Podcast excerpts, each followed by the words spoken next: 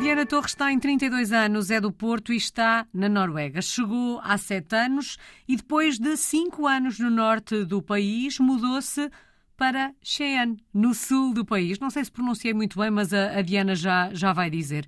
Começou a escrever esta história de portuguesa no mundo em 2015, altura em que andou de avião pela primeira vez. Vamos recuar sete anos e perceber como é que isto tudo começou. O que é que a fez trocar Portugal pela Noruega? Este encontro com a Noruega aconteceu um bocadinho assim, uh, ao calhas, para assim dizer.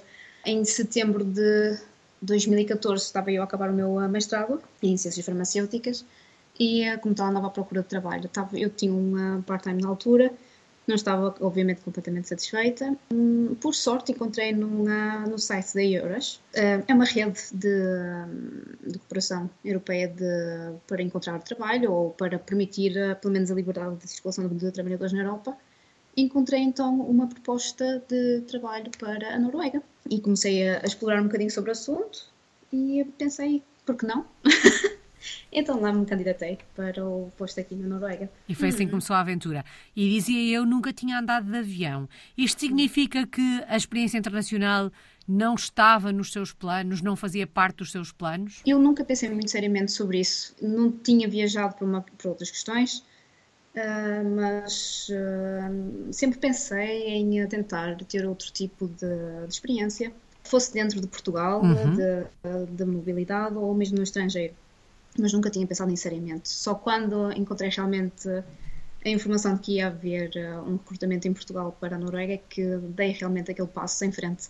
Mas também já me tinha, já me tinha hum, inscrito no site da Euros mesmo para receber este tipo de propostas, uhum. para analisar, ou pelo menos tinha, curiosi tinha curiosidade. Estava aberta? Sim, basicamente. e quando percebeu que esta mudança estava prestes a concretizar-se, e que ia para a Noruega. O que é que lhe passou pela cabeça na altura, Diana? Eu realmente tinha pensado, quando eu tive a entrevista com os empregadores em Portugal ainda, eu na, na altura fui a Lisboa para ter a entrevista e no caminho para casa, para o Porto, eu pensei, bem, se isto for para a frente, o que é que eu vou fazer na minha vida?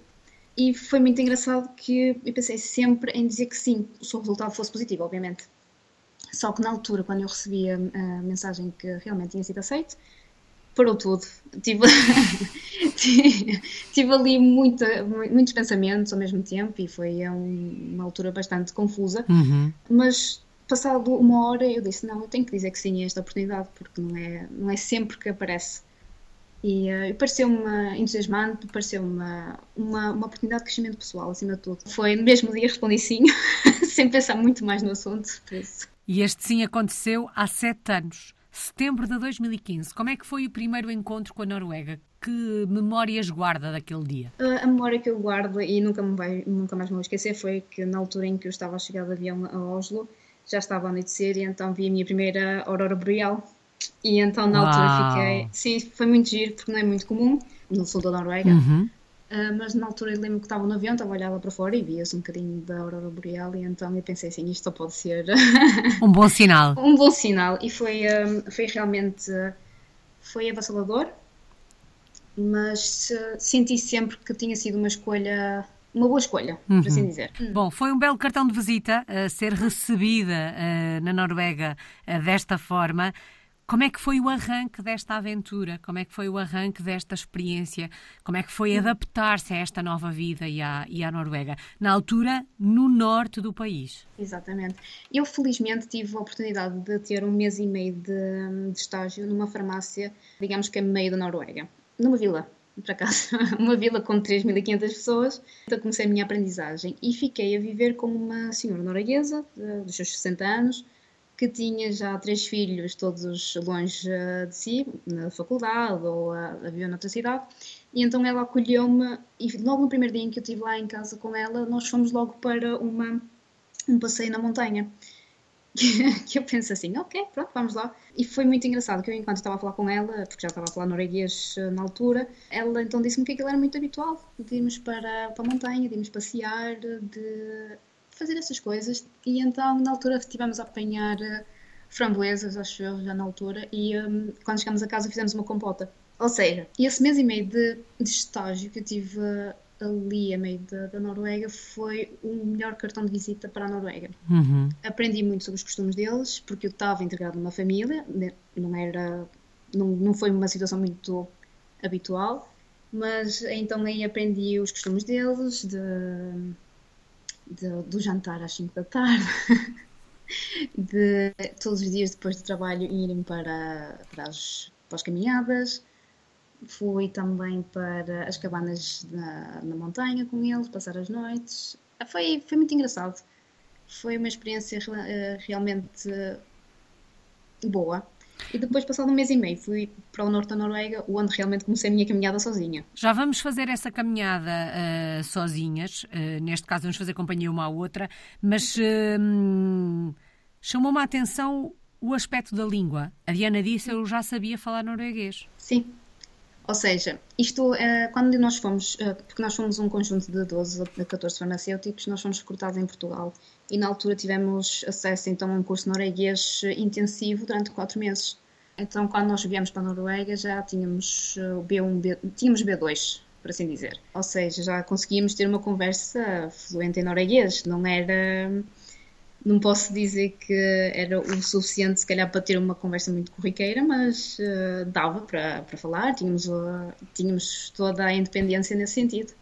Por isso, foi uma ajuda bastante grande. Sete anos depois, imagino que trata o norueguês por tu. Exatamente. Uh, sete anos depois, uh, o norueguês é a primeira língua que está na minha cabeça quando, quando acordo, por isso. Já sonha em norueguês? Já sonho em norueguês, é verdade. Uau! Posso desafiá-la a apresentar-se em norueguês, mais ou menos como eu fiz aquela apresentação no início? Quem é, de onde vem, quantos anos tem? Em norueguês? Em norueguês? Jeg heter Diana, jeg er 32 år gammel og jeg bor i Skien i Sør-Norge. Pareceu-me muito bem. Acho que o norueguês perfeito. Não sei o que dirá um norueguês, mas a mim parece-me perfeito. E o que dizem os noruegueses quando fala com eles em norueguês e percebem que a Diana não é norueguesa? Percebe-se à primeira vista que a Diana não é norueguesa? Sim, eu sou. Uh, tenho os meus cabelos escuros, uhum. 1,56m, por isso acho que não há muito que enganar nesse sentido. Uh, mas é assim, eles ah, realmente percebem que tem a ver com o, uh, normalmente com o dialeto que uhum. nós falamos e, e temos sempre algum uh, algum sotaque? Um, um sotaque uhum. diferente. Então ao início perguntam-me sempre se eu sou americana, porque não sei como vou falar, vou falar norueguês com um sotaque americano, não sei como é que é possível, mas pronto, é mais por aí que eles vão. Mas e quando eles... lhes diz que é portuguesa, têm curiosidade, Diana, em perceber que é que está a fazer na Noruega, na Noruega? Como é que já fala tão bem norueguês? Fazem muitas perguntas ou nem por isso? Muitas perguntas. É um, é, um, eh, é um povo que gosta de realmente perguntar e de saber a nossa história. Uh, então, numa, nas primeiras conversas é vai tudo por aí, mas porquê é que vieste para a Noruega? Tens família cá? Tens eh, companheiro? Tens filhos? Uau! é desbobinar tudo, assim. Mas é muito engraçado. Nota-se que eles são interessados no porquê que nós estamos aqui e ficam, uh, e ficam realmente admirados por nós conseguimos também ter uma fluência no norueguês que pronto, é o nosso dia a dia. Uhum. Nós uh, estamos aqui e somos uma parte da sociedade também. Bom, acredito que esta questão da língua tenha feito toda a diferença no processo de adaptação e de integração, assim como fez toda a diferença aquele primeiro mês e meio que viveu uhum. com a tal senhora norueguesa. Ou seja, quando se muda para o norte, foi mais fácil adaptar-se, integrar-se, entendê-los? Sim, já estava, já estava, ou seja, com, com algum tipo de, de conhecimento da causa, não é? No entanto, o norte da Noruega tem as suas, uh, as suas dificuldades. Uhum. Eu, cheguei, eu cheguei lá na altura em novembro, ou seja, já estava inverno cerradíssimo. E então aí foi um bocadinho mais de, difícil de assimilar e, de, e foi aí que eu realmente percebi que o norte da Noruega era qualquer coisa de especial. A cidade onde eu estava era mesmo abaixo do Círculo Polar Ártico, por isso o inverno lá tem, digamos, quase 24 horas de escuridão. E o verão, quase 24 horas de luz. Exatamente. O que é que é mais difícil? Hum, as 24 horas de escuridão, sem dúvida. Para quem está habituado a ter um bocadinho de sol todos os dias, é realmente qualquer coisa que nos faz falta. Não, mas foi. Eh, durante os primeiros dois anos foi bastante. correu tudo muito bem. os três anos a seguir é que começaram a ser mais complicados, sim. Mas uh, começaram a ser mais difíceis porque do ponto de vista físico? Eh, sim, era aquele perpétuo inverno durante uh, quase quatro meses. Começa a ser um bocadinho mais difícil de, de aceitar. Uh, acho que era isso, mais ou menos esse sentimento. O, o verão, quando nós tínhamos 24 horas de, de, luz, corria bastante bem. Do ponto de vista cultural e social, um, algum aspecto que eu tenha surpreendido no norte da Noruega? Um, eu sempre, sempre achei muito engraçado eles conviverem sempre muito em casa, uh, principalmente no inverno, e então uh, era sempre muito agradável nós sermos convidados e, e uh, passarmos um bocadinho de tempo com eles. E, mas lá está, era, era um bocadinho mais. Esta parte social fazia, é muito complicado entrarmos na bolha social do norueguês, por assim uhum. dizer. Eh, então nós temos que trabalhar o nosso caminho para lá, não é? Normalmente tem a ver com a, a nossa participação nos, nos uh, círculos de atividades que eles têm, seja uh, praticar desporto, ou uh, ir fazer caminhadas ou outras coisas, e, mas sempre foram abertos a convidar para passar o Natal, passar a Páscoa, passar o dia, dia Nacional deles em maio. acho que são abertos essas experiências. Uh, se calhar não tanto como nós, é um bocadinho diferente a nossa uhum. maneira de socializar. Em Portugal, obviamente, eles uh, são muito mais caseiros aqui. e então, mas foi, foi, sempre, foi sempre muito agradável. Tinha aquela percepção que um, iam ser pessoas mais distantes, uhum. mas não foram. E uh, contribuíram muito para a minha presença no, no Norte durante cinco anos. Isso refletiu-se imenso na minha vontade de ficar lá e depois refletiu-se muito quando eu tive que me ir embora. Passado cinco anos, acontece então esta mudança. Sai do Sim. norte para o sul do país. Para além daquela questão da, do perpétuo inverno, esta expressão tem tanto de forte, tem tanto de bonita como de, de dura, digo eu. Um, para além desta questão, o que é que a faz? Trocar o norte pelo sul do país? Uh, foi uh, na altura em que eu decidi realmente trocar o norte pelo sul, foi quando uh, o corona teve o seu início e senti realmente que estava um bocado isolada no norte. Uhum porque se formos ver, ver bem, era sempre um bocado difícil de viajar de lá a partir, a partir de onde eu estava, da cidade onde eu estava, até por exemplo Portugal, demorava um dia e meio, na melhor das hipóteses, havia sempre uma logística por trás deste planeamento de viagens. E quando um, o corona bateu, ainda foi mais difícil. Uhum. E então houve um sentimento de isolamento naquela cidade e foi então aí que surgiu a oportunidade de vir para o sul da Noruega. Comecei a mandar currículos para tudo o que era cidade no sul e uh, as propostas vieram, analisaram-se e siga. Bom, e a mudança aconteceu. Foi um simples mudar de cidade ou nota-se bem a diferença entre o norte e o sul do país? Nota-se bem a diferença entre o norte e o sul, tanto a nível, uh, a nível dos, das estações do ano. Uhum. Aqui temos realmente uma primavera, temos um verão, temos um outono, temos um inverno e temos muito mais. temos mais dia para gozar, não é? Porque nós não temos então o tal perpétuo da noite, nem, e o verão também é muito mais agradável a nível de temperaturas. Uma coisa muito engraçada que aconteceu desde que eu mudei para o Sul foi ter encontrado mais portugueses, obviamente, e então um, forma-se assim uma, uma, pequena comunidade que não tinha uh, durante estes cinco anos lá no Norte. Por isso, nota-se uma, uma diferença bastante grande.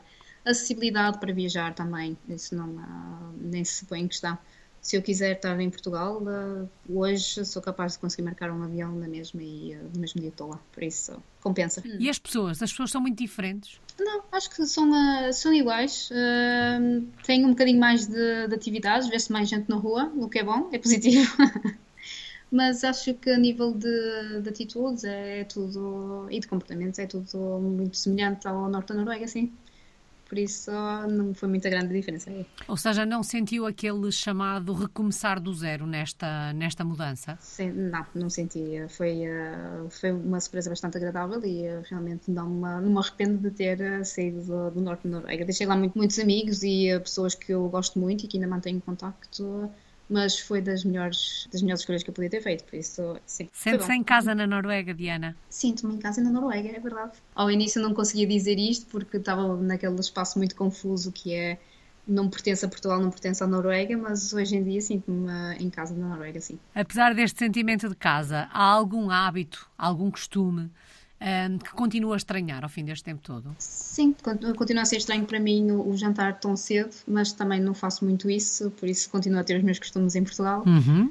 Um, tenho, é, é, acho que é mais isso. O resto, uma pessoa vai se adaptando e uh, começa a ser tão fluido e uh, os nossos comportamentos são tão. Um, são tão automáticos às vezes que nós nos esquecemos dessa parte. Mas sim, a parte mais estranha é realmente os jantares e Os horários. E os horários, sim. Aqui e ali já foi falando um bocadinho dos noruegueses, mas se tivesse que os descrever, como é que os descreveria? Acho que são cuidadosos, são uh, ponderados, são uh, fazem escolhas uh, conscientes.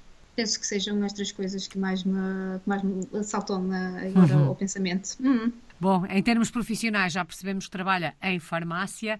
Fale-nos um pouco do, do projeto profissional que tem em mãos. Ah, neste momento sou então diretora técnica de uma farmácia aqui no, no sul da Noruega. É, é, bastante, é bastante é parecido com, a, com a nossa, as nossas farmácias em Portugal, obviamente, uh, mas uh, eu quando comecei há dois anos atrás não tinha quase experiência profissional uh, nenhuma.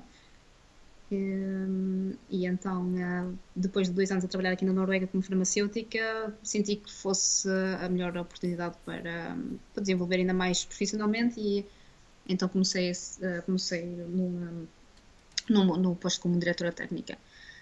Uh, gosto muito desta parte do, de, do planeamento da farmácia, de, pronto, é um bocadinho mais de recursos humanos também, uhum. temos, que, temos que dizer assim, e da parte económica da farmácia.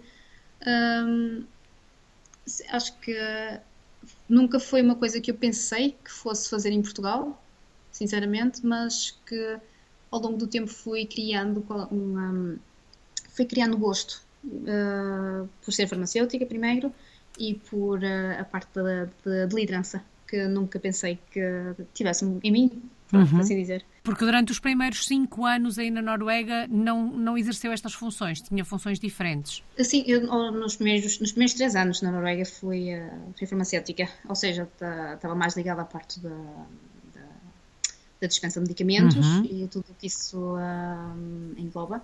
Uh, passado os três anos é que dei o passo então para, para ser diretora técnica, ou seja, estou nisto há quatro. E sente-se realizada profissionalmente, apesar de ter achado inicialmente que o caminho não seria este? Sim, uh, lá está. Comecei a, comecei a pensar muito nisso uh, quando vim para cá, porque foi, por assim dizer, a minha primeira experiência profissional também a sério e uh, ganhei, o, ganhei gosto. Acho que é uma, temos uma profissão como farmacêuticos e na farmácia comunitária temos uma profissão bastante importante, uh, realmente primeira linha de apoio à população em termos de, de saúde e é isso que eu tento fazer todos os dias. Uh, por isso sinto-me sinto realizada. Obviamente uhum. que daqui a uns anos, quem sabe, não é? Estamos sempre à procura da, de outra coisa. Quem sabe o que o futuro nos reserva, não é? Bom, e aí no sul do país é em Cheyenne que está, não sei se é assim que se pronuncia, Diana, corrija-me se não estiver bem.